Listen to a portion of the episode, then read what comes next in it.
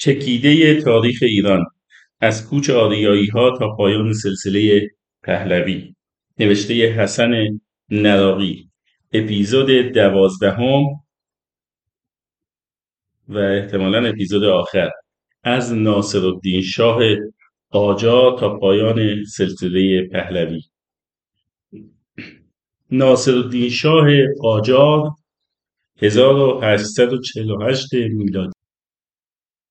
بعد از مرگ محمدشاه برای روی کار آمدن فرزند 16 ساله او ناصرالدین میرزا جز درگیری های قابل اغماز مخالفت های جدی صورت نگرفت.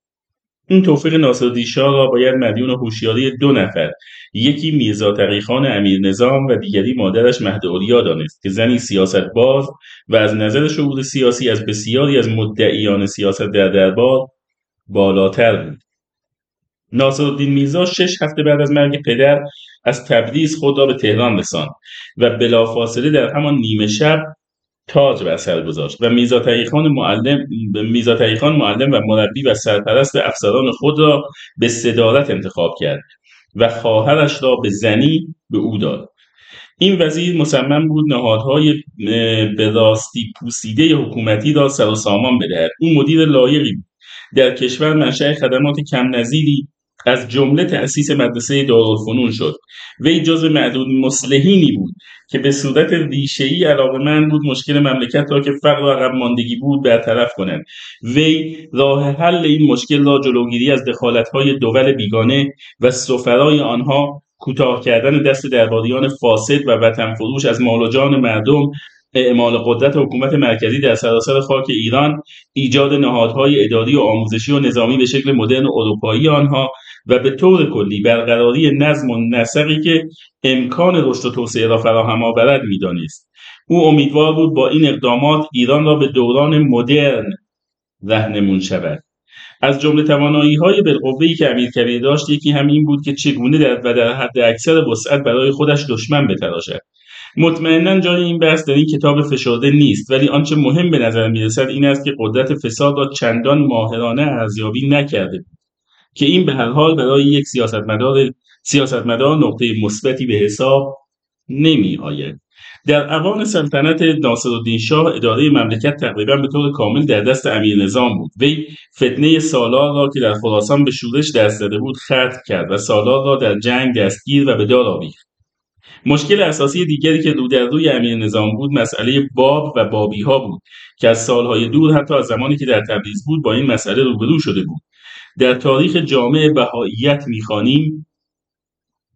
تنگناهای شدید اجتماعی و قفلت و بیتدبیری دولتمردان و اعمال فشارهای فزاینده بر مردم و لبریز شدن کاسه صبرشان جوی انفجارآمیز ایجاد نموده بود.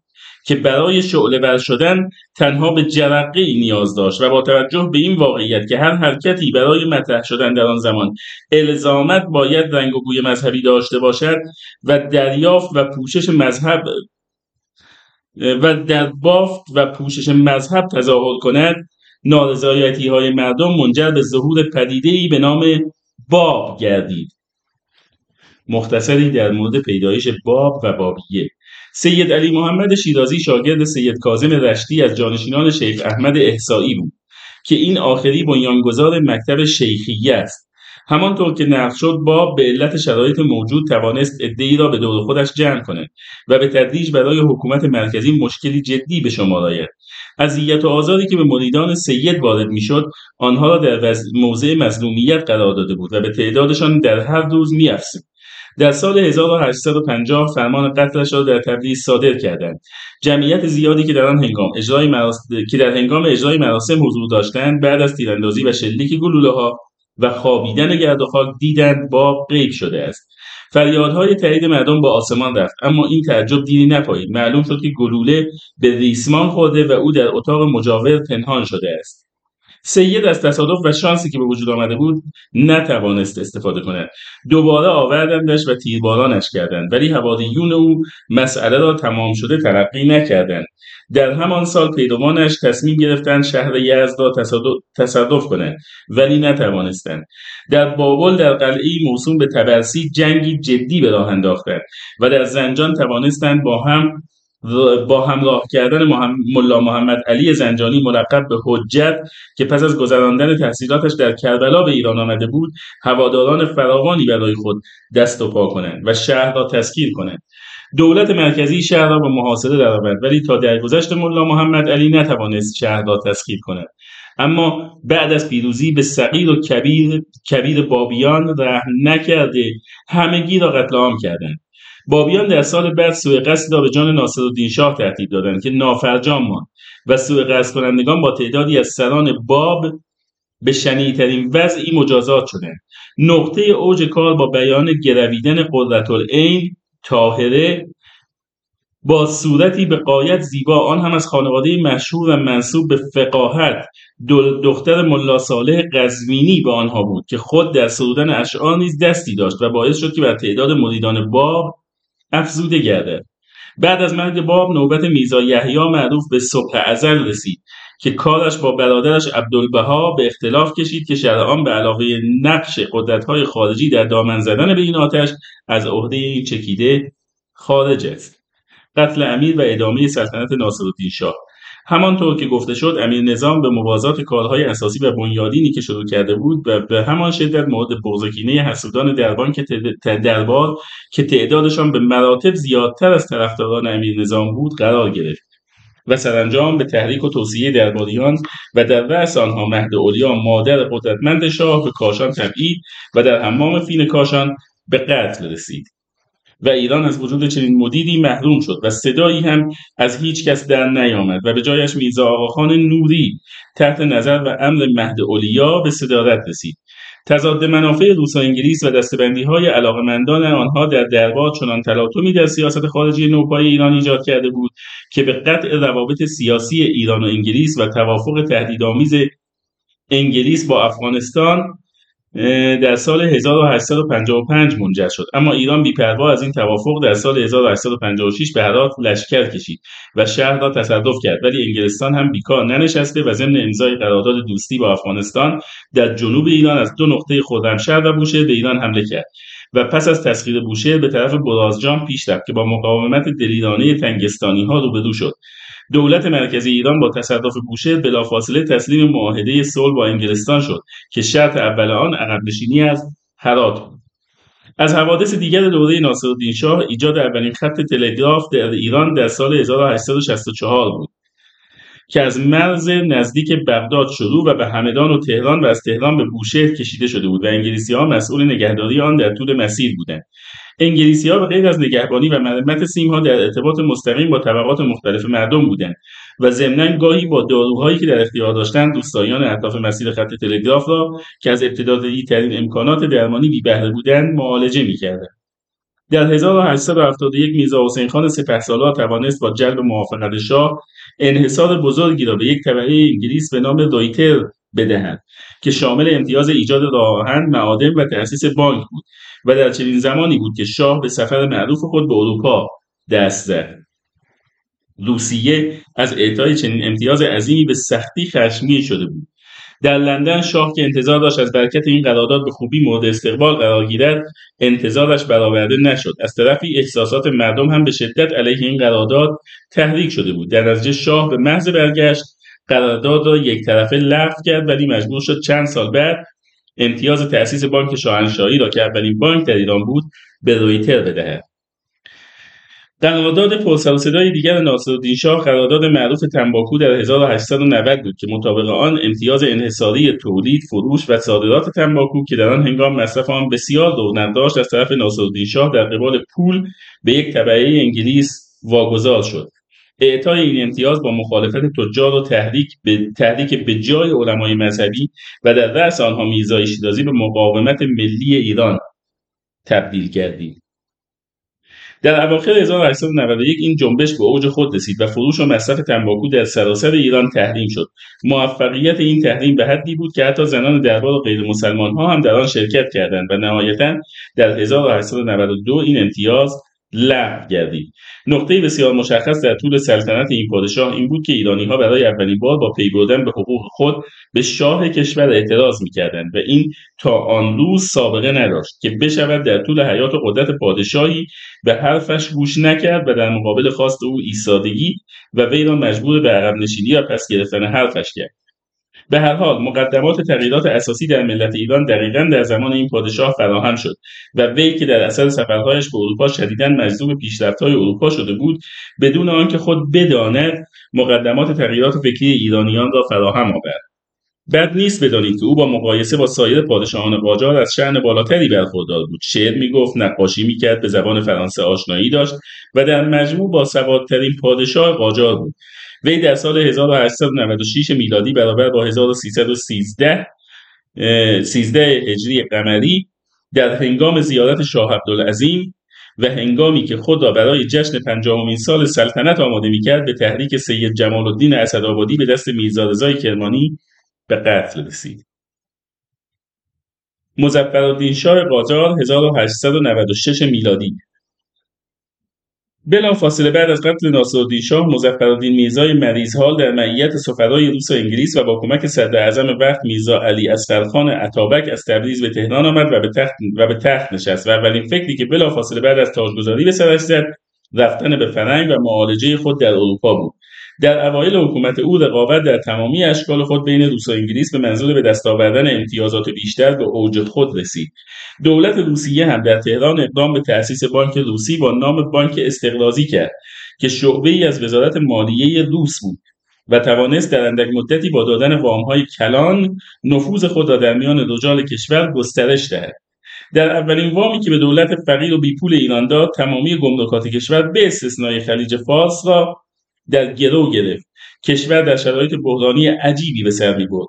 ژنرال پرسی سایکس در بخشی از کتاب خود تحت عنوان ایران قبل از انقلاب مشروطه دوایر دولتی ایران را چنین تشریح می‌کند. والی یا حاکم ایالت بعد از ورود به حوزه مأموریت خود به نوبت تمام مشاغل را میفروخت. یعنی در حقیقت هر شغلی به مزایده و حراج گذاشته می‌شد.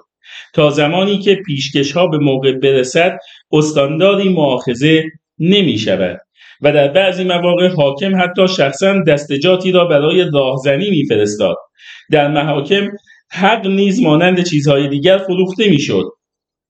شاهزادگان که طبقه حاکمه ایران را تشکیل می‌دهند در مطالبات جاورانه خود بدون رحم و شفقت عمل می‌کنند. مجموع این ها و باز شدن چشم و ایرانیان به ویژه تحرکی که ایرانیان روشنفکر مقیم خارج از کشور از طریق روزنامه اعلامیه و نوشتن نمایشنامه ها به وجود آورده بودند زمینه ای شد که با همکاری بخشی از روحانیون نوگرا جنبش انقلاب مشروطه ایران شکل گرفت. جنبشی که می‌خواست تصمیم گیری ها و سیاست گذاری ها و اعمال همه ارکان و قوای حکومت و عمال آن مشروط به قانون باشد. قانونی که مردم و نمایندگان منتخبشان در مجلس شورا به تصویب رسانده باشند و شاه و گدا در برابر آن خاشع باشند. روزنامه قانون که میزا ملکم خان تازه مسلمان شده فرزند میزا یعقوب ارمنی و با همکاری و تشویق سید جمال الدین اسدآبادی در لندن به زبان فارسی به چاپ میرسان در داخل کشور به عنوان پدیده نو دست به دست مردم میگشت و ارکان حکومت شاه را متزلزل می‌کرد.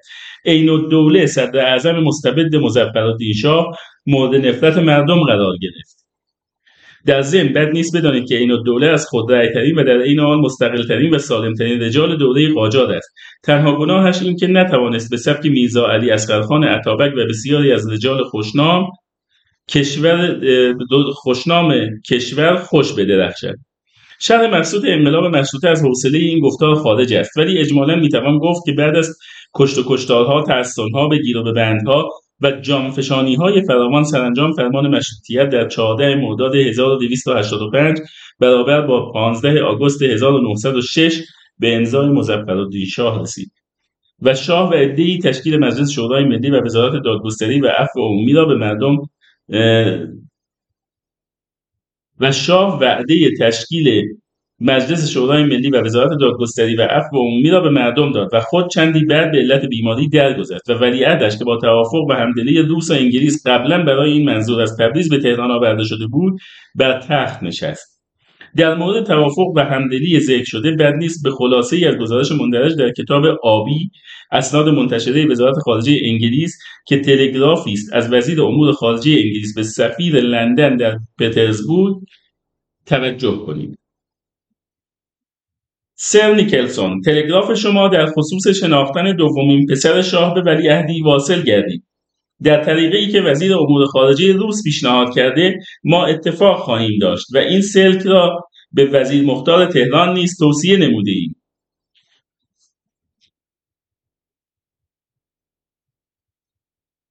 شما این مطلب را به وزیر امور خارجه اطلاع داده و الی آخر درباره انقلاب مشروطه ایران منابع معتبر متعددی وجود دارد که جا دارد علاقمندان برای آگاهی بیشتر به علل پیدایش آن و سیری که طی کرد به آنها مراجعه کنند. ولی در مجموع باید بدانیم که به دور از انحرافات و کجروی های اتفاق افتاده انقلاب مشروطیت نخستین جنبش نوگرایانه برای بیداری ایرانیان است که با هدایت روشنفکران و مجاهدت علما و پایداری مردم شکل گرفت و باید آن را نقطه درخشانی در تاریخ گذشته خود بدانیم.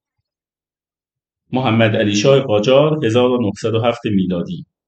محمد علی میرزا از همان بعد به سلطنتش نشان داد که میانه خوبی با مشروطه و مشروط خواهان ندارد. در مجلس تاجگذاریش از دعوت وکلای مجلس که به تازگی تشکیل شده بود خودداری کرد. و انگامی که با دولت روس و انگلیس در مورد دریافت وام مذاکره می‌کرد مجلس را در جریان قرار نداد و مجلس با عدم تسریب این قرض عملا رو در روی شاه قرار گرفت. اتابک اعظم که پس از عزل که پس از از از منصب ریاست وزرا به بهانه‌ای به سفر دور دنیا رفته بود به دعوت شاه جدید و برای مقابله با مشروطه دوباره احضار و صدر اعظم شد. ولی صدارتش دیدی نپایید وی هنگام خارج شدن از مجلس به ضرب گلوله عباس آقا نامی ترور شد و قاتل نیز خودکشی کرد. این ترور به قدری با استقبال مردم روبرو شد که در چهلمین روز مرگ قاتل مردم شهر را تعطیل کردند. در یک کلام ملت هیجان زده ایران با آوردن حکومت مشروطه بدون ساخت زمینه قبلی لازم برای آن چنان دچار هرج و مرجی شد که عده زیادی از کرده خود پشیمان گشتند. کم کم کار نفاق و دشمنی در بین پیشگامان مشروطه نیز پدید آمد. محمد علی شاه هم از این فرصت استفاده کرد و تعدادی از مشروطه طلبان اولیه را با خود همسو کرد. در این بین های انگلیس و روسیه نیز که در مورد پذیرش محمد علی شاه هم فکری نشان داده بودند بهتر دیدند از رقابت در ایران دست کشیده و برادرانه منافع خودشان را در ایران مشخص و از نظر جغرافیایی معلوم کنند. یعنی ضمن حفظ ظاهر تمامیت و استقلال ایران کشور را بین خود تقسیم کردند. این قرارداد که به قرارداد 1907 مشروط گشت به شدت مورد اعتراض ایرانیان مطلع قرار گرفت. در زمستان 1908 به دنبال سوء قصد نافرجامی که به جان محمد علی شاه انجام گرفت دیگر جنگ دو طرف اجتناب ناپذیر شد.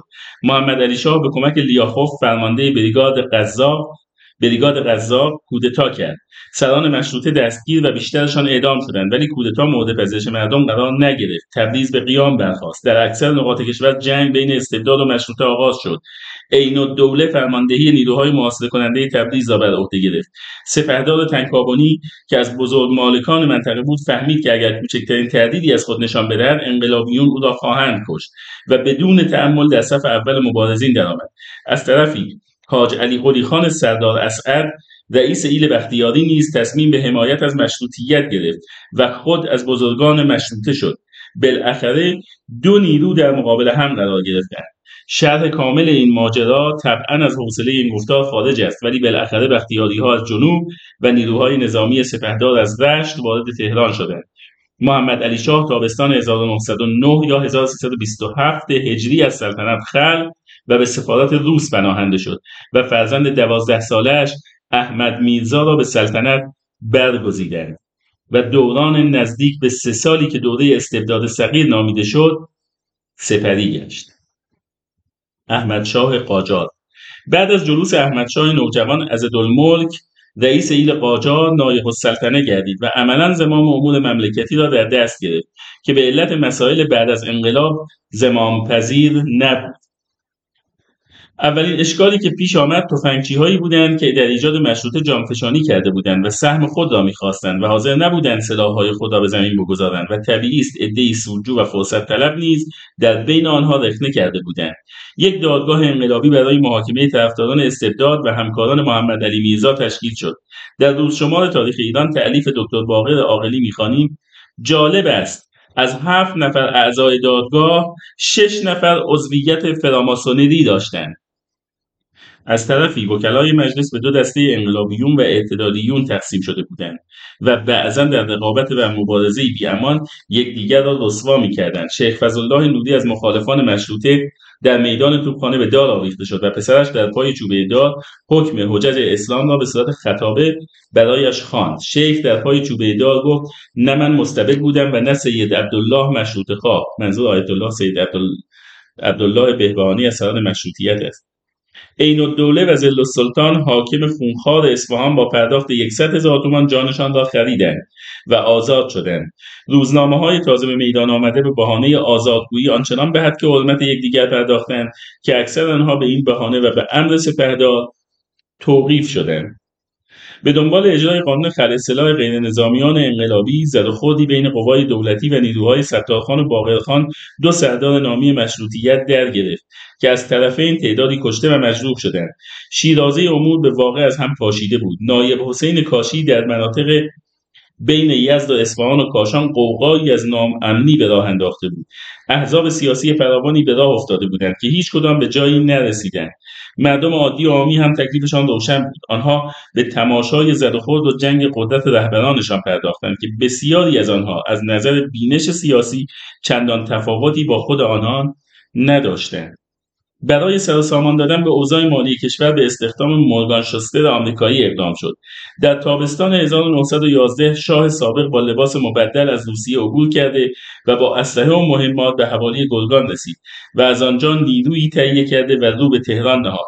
به رغم حمایت روسها مردم با تمامی ناراحتی و نارسایی که داشتند یک پارچه قیام کردند.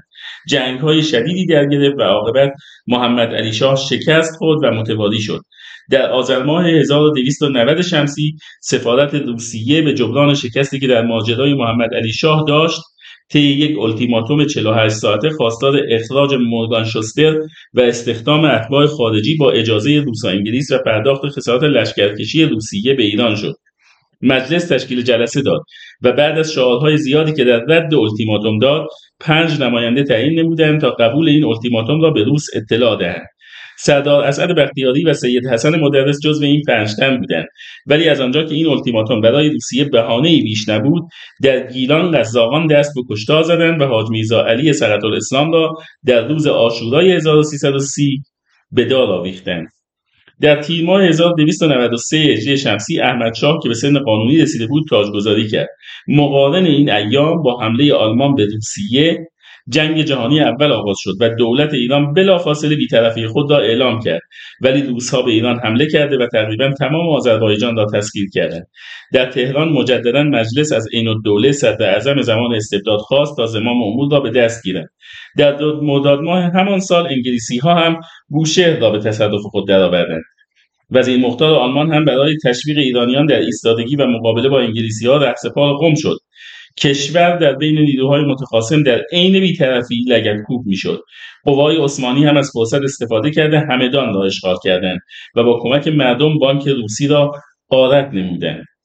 سپاهیان انگلیس هم تقریبا تمام جنوب را اشغال کرده و مشغول تعقیب و اخراج آلمانی ها از کشور شدند.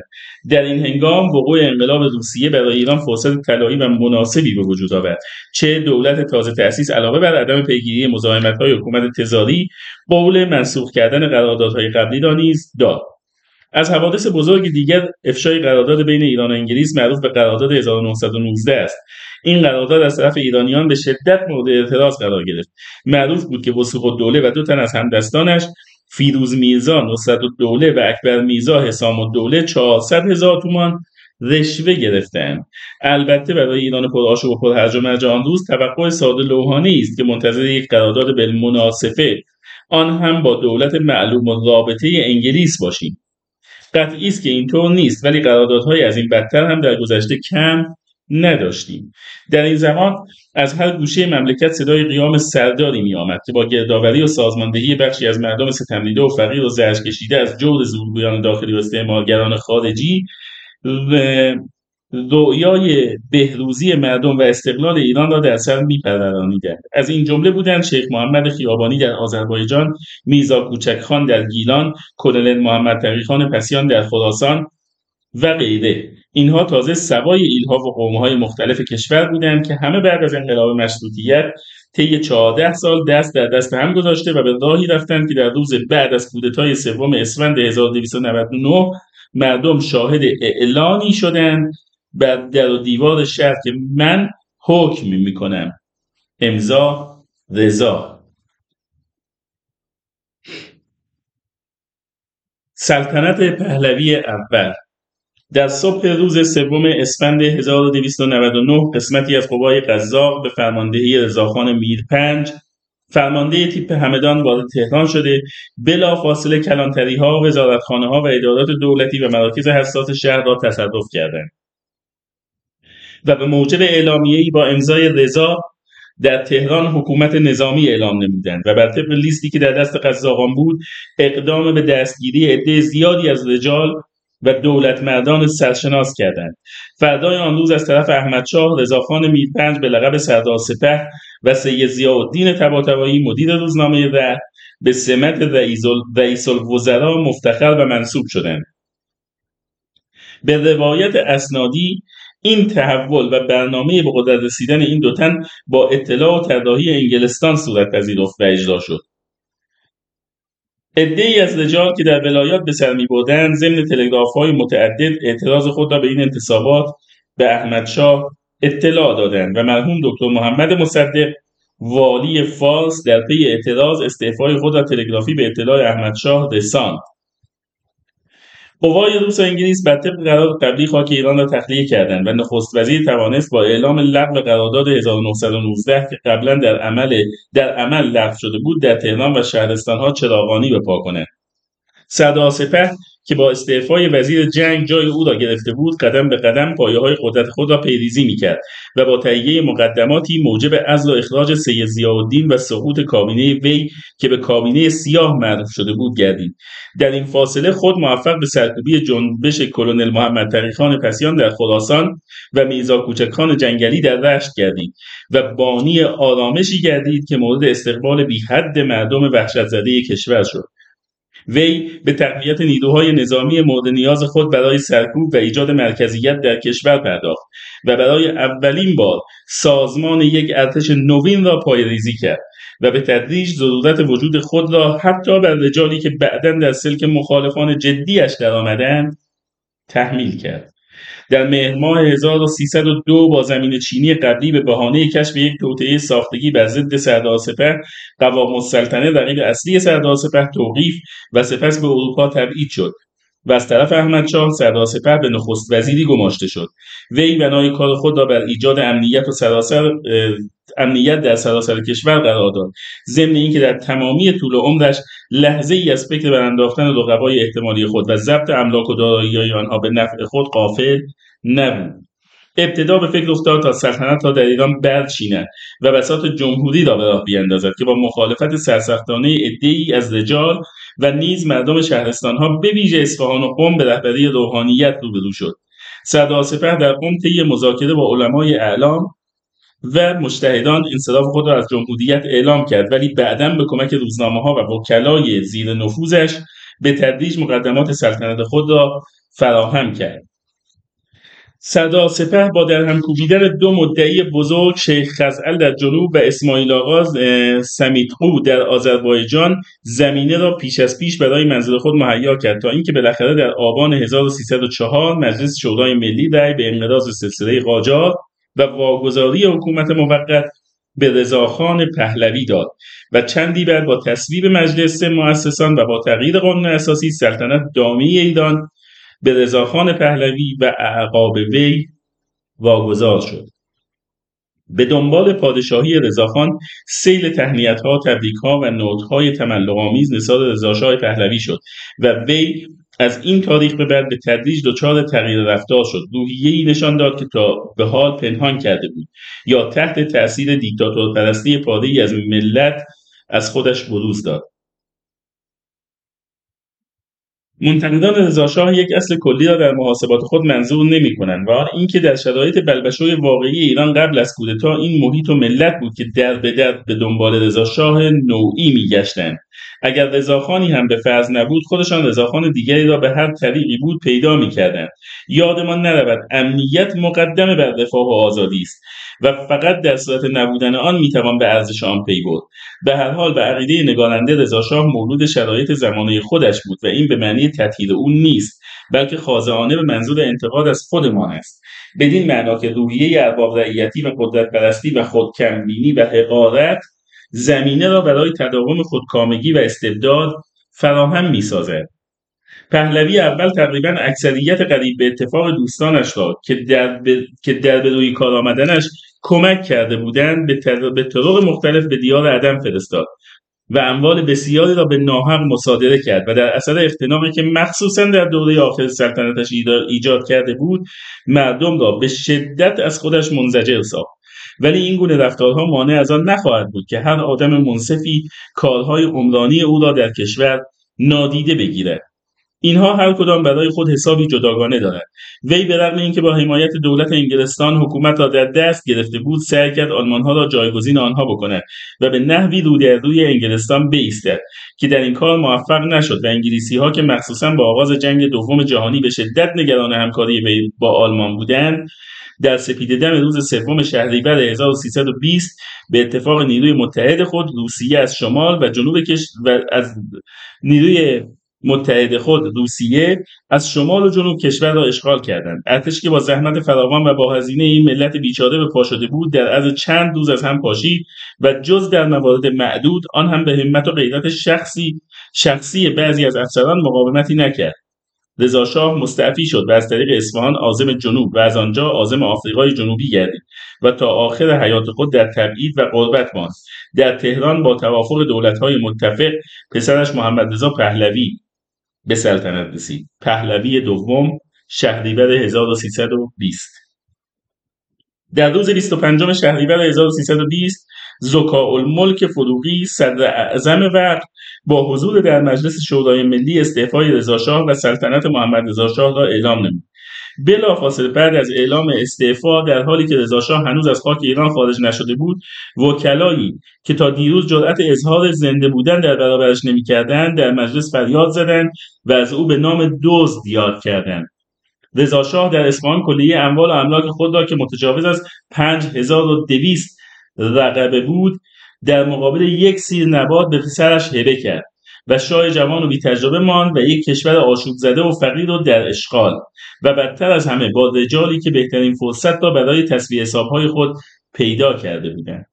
بحث درباره پهلوی ها مخصوصا پهلوی دوم را نه در خود فرصت محدود این کتاب می‌بینم و نه به علت تعدد منابع موافق و مخالف ضروری ولی به هر حال و به طور خلاصه سلطنت پهلوی دوم را می‌شود به سه دوره تقسیم کرد.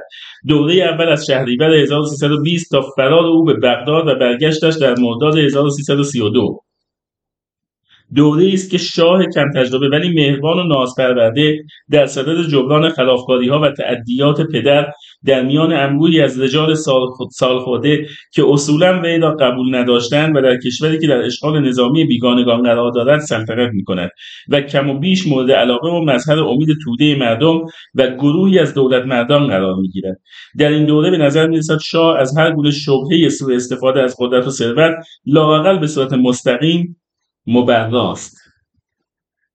باید یادآوری کرد که شاه پس از ماجرای ترور در دانشگاه تهران در 15 بهمن سال بهمن همان سال تلاش کرد با تشکیل مجلس مؤسسان بر قدرتش بیافزاید. این مجلس در یکم اردیبهشت 1328 تشکیل شد. در اواخر این دوره است که نهضت بزرگ ملی شدن صنعت نفت به رهبری دکتر مصدق منافع بیگانگان و در رأس آنها انگلستان را هدف قرار می‌دهد. شاه و دربار که از قدرتگیری جنبش و شخص دکتر مصدق در حراس افتاده بودند و بنیان سلطه و منافع خود را بر آب می‌دیدند به دسیسه و توطئه و همپیمانی با بیگانگان دست یازیدند. با اوجگیری جنبش شاه ابتدا از ایران گریخت ولی بعد با کودتایی که در 28 مرداد 32 از جانب آمریکا و انگلیس طراحی سازماندهی و اجرا شد به سلطنت بازگشت. در دوره دوم که بعد از کودتای 28 مرداد و سقوط حکومت ملی دکتر مصدق آغاز می شود محمد رضا شاه هم در مورد ثروت اندوزی و هم در مورد برداشتن رقیبان و اظهار وجود نمودن گامهایی برمیدارد که نتیجه سوء آن در اواخر اواخر سالهای چهل و چهل و یک به خوبی مشهود می شود و بالاخره تحت فشار عوامل داخلی و آمریکا با انجام رفراندومی کاملا ساختگی و فرمایشی به اصلاحاتی نیمبند به نام انقلاب سفید که خودکامگی مطلق او را در پیداش دست می‌زند و چون با گذشت زمان هم خود بر تجربهش افزوده شده بود و هم تعدادی از رجال قدیمی و به اصطلاح استخواندار از بین رفته بودند در این خودکامگی و سلطه مطلق بر امور هر روز گامی به جلو مینهد در مرحله سوم خود را تا اواخر حکومتش به اوج دیکتاتوری مطلق میرساند. وی سوای استحکام ظاهری به گواهی کسانی که به نقاط ضعفش از نزدیک آشنا بودند توان تصمیمگیری و شخصیت ذاتی مقتدری همچون پدرش نداشت. با اقتدار روزافزون شاه و دور کردن تدریجی رجال سالم و مسلحت اندیش و جایگزینی آنها با افراد فرصت طلب و سودجو برای شاه به مانند هر دیکتاتور دیگر این توهم و باور ایجاد شده بود که او موجودی برتر است و پیرامونیان خود را که کارشان دستبوسی و چاپلوسی بود اشخاصی ضعیف میشمرد و به خود حق می‌داد که برای چنین ملتی نقش یک رهبر و پیشوا را داشته باشد. او به تدریج دچار توهم خود بزرگبینی یا پارانویا شده بود. او برای های خارجی مخصوصا انگلیس و روس و بعدا آمریکا طبق یک تفکر و نگرش قدیمی که متاسفانه آثار و عواقب آن تا به امروز هم به چشم می‌خورد اعتبار و قدرت عجیبی قائل بود و هر گونه حرکت و انتقاد مخالفان و منتقدان خود را به یکی از نیروهای خارجی نسبت می‌داد و آن را محکوم می‌کرد ولی کمتر حاضر بود به کاستی های کار خودش هم بیاندیشد. شاه از اوایل سالهای پنجاه به بعد با رشد روزافزون قدرت مخالفان خود به ویژه با رشد آزادیخواهی و افزونخواهی و آلمانگرایی جوانان روبرو گشت. در دوران حکومت او در سایه سیاست وابستگی به آمریکا و افزایش قیمت نفت کارهای عمرانی از قبیل جاده سازی سدسازی مدرنیزه کردن کشاورزی و ایجاد مدارس صورت گرفت که با توجه به هزینههای فراوانی که صرف شد در اثر فساد مالی موجود در سیستم اداری کشور و مشارکت ندادن مردم در تصمیم سازی و اجرای امور به هدفهای مطلوب نرسیدند. روی هم رفته کارنامه توسعه اقتصادی عمرانی دودمان پهلوی در مقایسه با دودمان قاجار قابل توجه است و نمی‌توان منکر خدمات عمرانی پهلوی ها شد ولی فقدان توسعه سیاسی سیستم را مواجه با بحران ساخت. سرانجام با افزایش مخالفت های مردم و رهبری آیت الله خمینی شاه در 26 دی ماه 1357 کشور را ترک کرد و در یکی از روزهای تابستان 59 در حالی که از آن همه متملقان و چاپلوسان داخلی و خارجی جز انور سادات رئیس جمهور مصر و تعداد معدودی از افراد خانوادهاش دیگر کسی در اطرافش نبود در بیمارستانی واقع در قاهره درگذشت. وی چهارمین پادشاه این کشور بود که به علت عدم امنیتی که در کشور برایش وجود داشت در خارج از ایران درگذشت. تبدیل رژیم سلطنتی به جمهوری اسلامی. بالاخره در روز 22 بهمن 57